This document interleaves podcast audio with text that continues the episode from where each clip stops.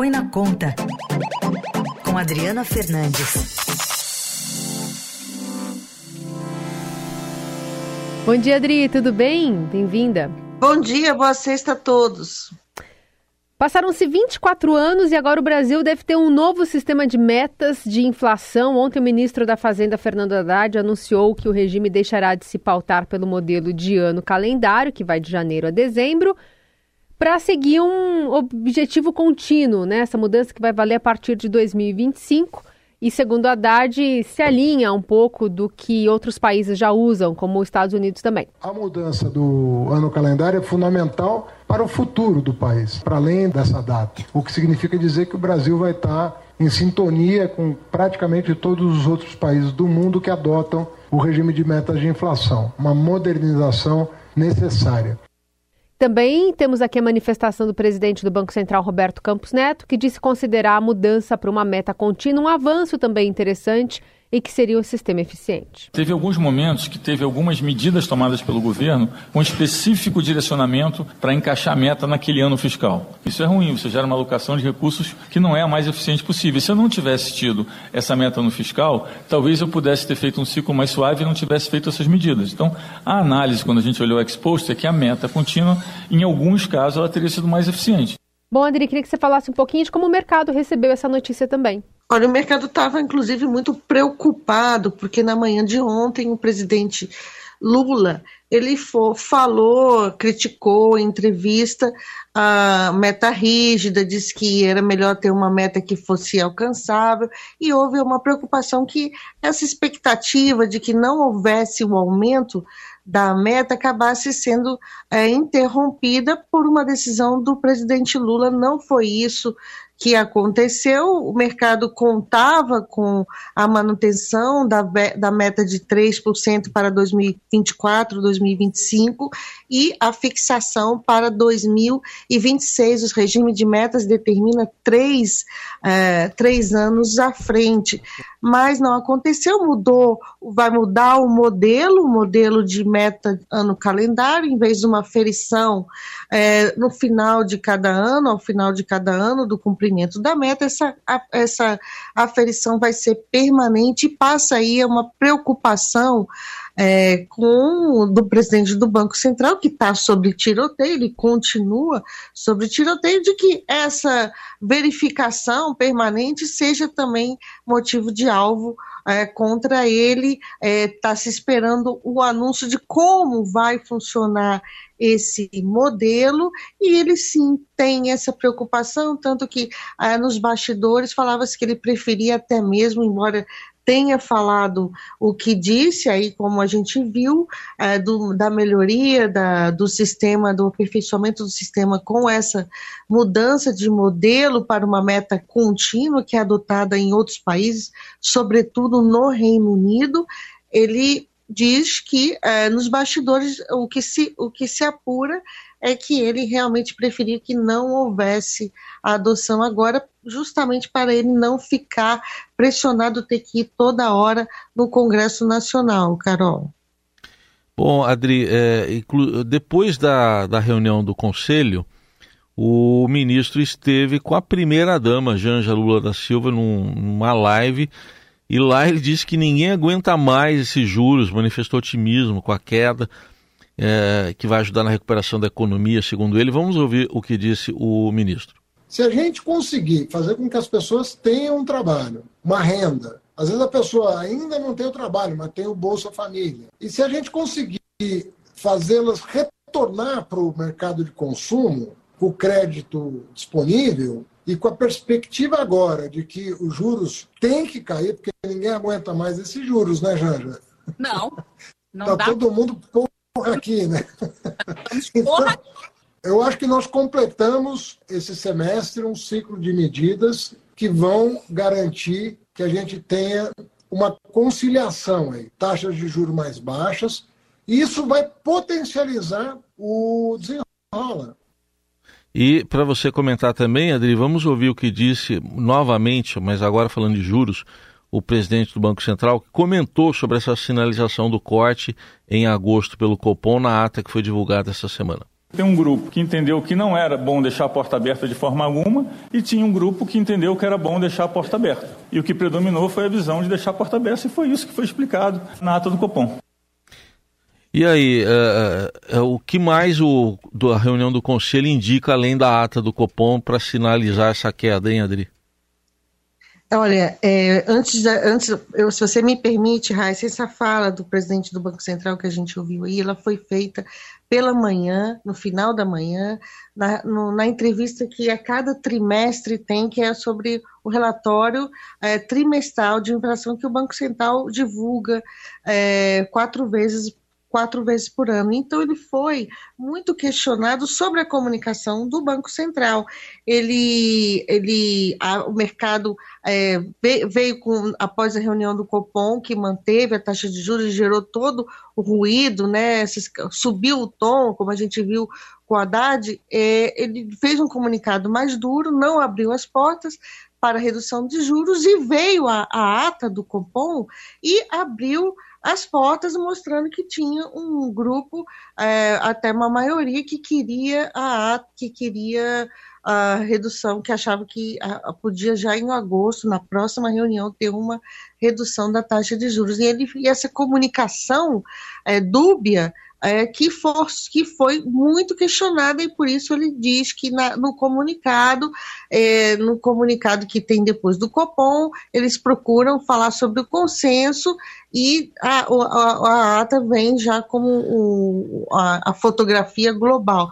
Mas ele continuou sendo muito pressionado. Sobre o CMN, o que o CMN sinaliza é uma meta muito ousada, 3%, uma meta de inflação 3% ao, ju, ao, ao ano, uma meta que de países mais desenvolvidos há um há uma dúvida, o que está em jogo de toda essa discussão é se o Brasil, uma economia ainda é, com dificuldades é, de crescimento, com baixo crescimento, é, cabe uma meta é, baixa. Esse é que está e que foi todo, ao final dos, de contas, um fruto desse debate. O Brasil tem, é, pode ter uma meta de 3%. Ontem, antes da reunião uh, do Conselho Monetário Nacional, colegiado, que está o Haddad, a ministra do Planejamento Simone Tebet e Campos Neto, do Banco Central, decidiram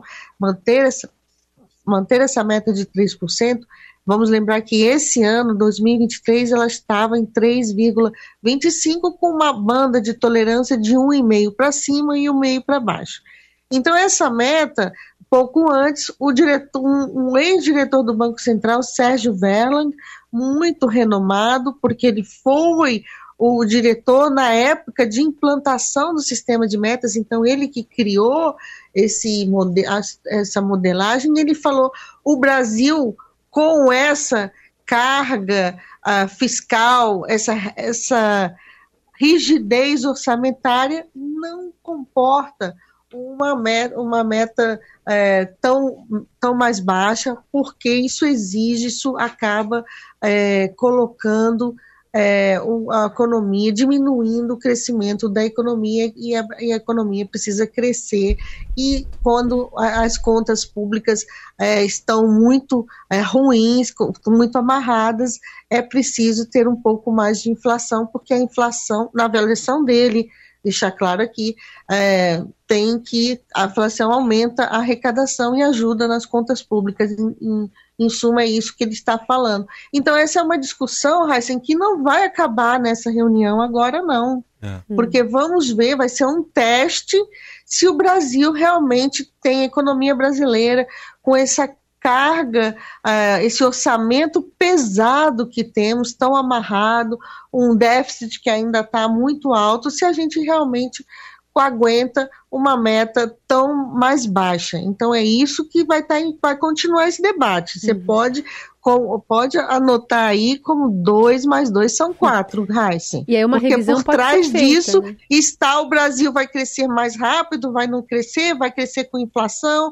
Tem gente que acha que e é o Banco Central que é preciso é, colocar a inflação no nível mais baixo, porque quando há aumento da inflação, quando há repiques, é muito mais fácil você é, controlar quando ela, ela tem esse patamar de meta mais baixo do que uma meta mais alta. E foi, a gente está num processo ainda de controle da inflação, e você sabe que quem, quem viveu em épocas, é, quem sofreu, sofreu com, com a inflação muito alta no Brasil, ninguém quer ver isso de volta.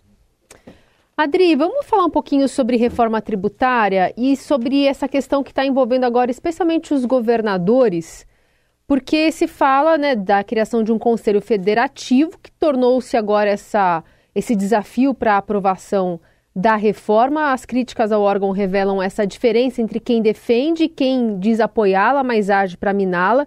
Então, agora tem alguns estados que estão é, propondo ao relator da reforma, Agnaldo Ribeiro, que a unificação do ICMS, do ISS, do estadual e do municipal, dos impostos, ocorra somente lá em 2023. E aí dizem que a União não precisa então bancar um fundo de compensação a empresas que hoje 2033, têm 33, Carol, 2033. exatamente.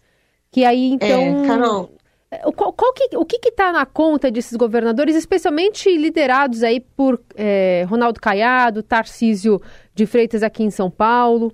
É, tem, tem, tem divisões, né? cada governador tem, um, tem, uma, tem uma demanda, e eles estão, o que eu acho que eles estão pedindo mais, né? Eles querem mais tempo para ter segurança que uh, desses, desses benefícios que eles concederam ao longo de décadas e eles vão, foram convalidados, ou seja, referendados foram concedidos ilegalmente, foram questionados no Supremo Tribunal Federal. eles querem mais tempo, mais segurança de que não haverá é, as empresas que, que receberam esses benefícios não entrem na justiça e cobrem dele cobrem dele, do, desses estados, a manutenção, o, o que vão perder sem os incentivos, porque a reforma acaba com os incentivos uh, fiscais. E tem governadores que não querem perder isso, Caiado é um deles. Mas a maior força, maior força de pressão contra a reforma está vindo aí de São Paulo, é, do governador de São Paulo, Tarcísio Gomes de Freitas, que está é, tá arrebatando é, todos, as, todos os empresários também. É, vai ter uma reunião hoje no Palácio do Bandeirantes, uma reunião é, para tentar adiar essa é, votação dessa reforma prevista para a primeira semana de julho. Então, Tarcísio uh, se, se coloca contra, um, não quer perder a autonomia de arrecadar do Estado e, e, se coloca, sobretudo, contra o Conselho Federativo, que é um conselho que vai, é, vai arrecadar, gerir um novo imposto, o IBS, dos estados e dos municípios. Então a briga está grande, o que está acontecendo é fogo no parquinho. Maravilhoso o resumo da Adriana, é isso. Porque aí cada um tá puxando para um lado e, e o governador tá marcando agora esse jantar aí que você mencionou, com vários aliados aí, para pensar nessa pauta da semana que vem, porque o governo quer, é, pelo menos, andar com isso agora na, antes do recesso, né? Exatamente. Os governadores têm os empresários do setor de serviços, sobretudo, eles não querem, eles querem mais tempo, eles querem, eles são muito contra essa reforma. E, uh, e a gente está naquele momento decisivo, se vai uhum. ter a votação agora, é, antes do recesso parlamentar, né, de metade do ano, dos parlamentares é muito tempo, o relator Agnaldo Ribeiro vai ter que correr é, para fechar essas arestas. A gente não está vendo uma participação do presidente Lula. Você não vê ontem, inclusive, hum. vou dizer aqui, ele até confundiu.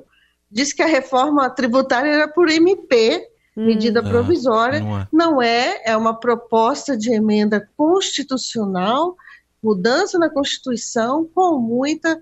É, com a necessidade de um quórum mais avançado para aprovação um quórum na Câmara de 308 votos e uh, São Paulo, se você fizer uma análise histórica das várias tentativas de aprovação da reforma, São Paulo sempre foi aquele uh, que colocou é, contra, se colocou contra. Uhum. E havia uma expectativa de convergência em torno desse texto e não é isso que está acontecendo. As anteninhas, os sinais de alerta, o sinal vermelho acendeu para todo mundo aqui em Brasília e tem muita gente não é só o Ronaldo Caiado, governador de Goiás, e nem Tarcísio de Freitas, é, que estão se posicionando, tem empresários, setores que se acham, acham que vão ser é, é, atropelados.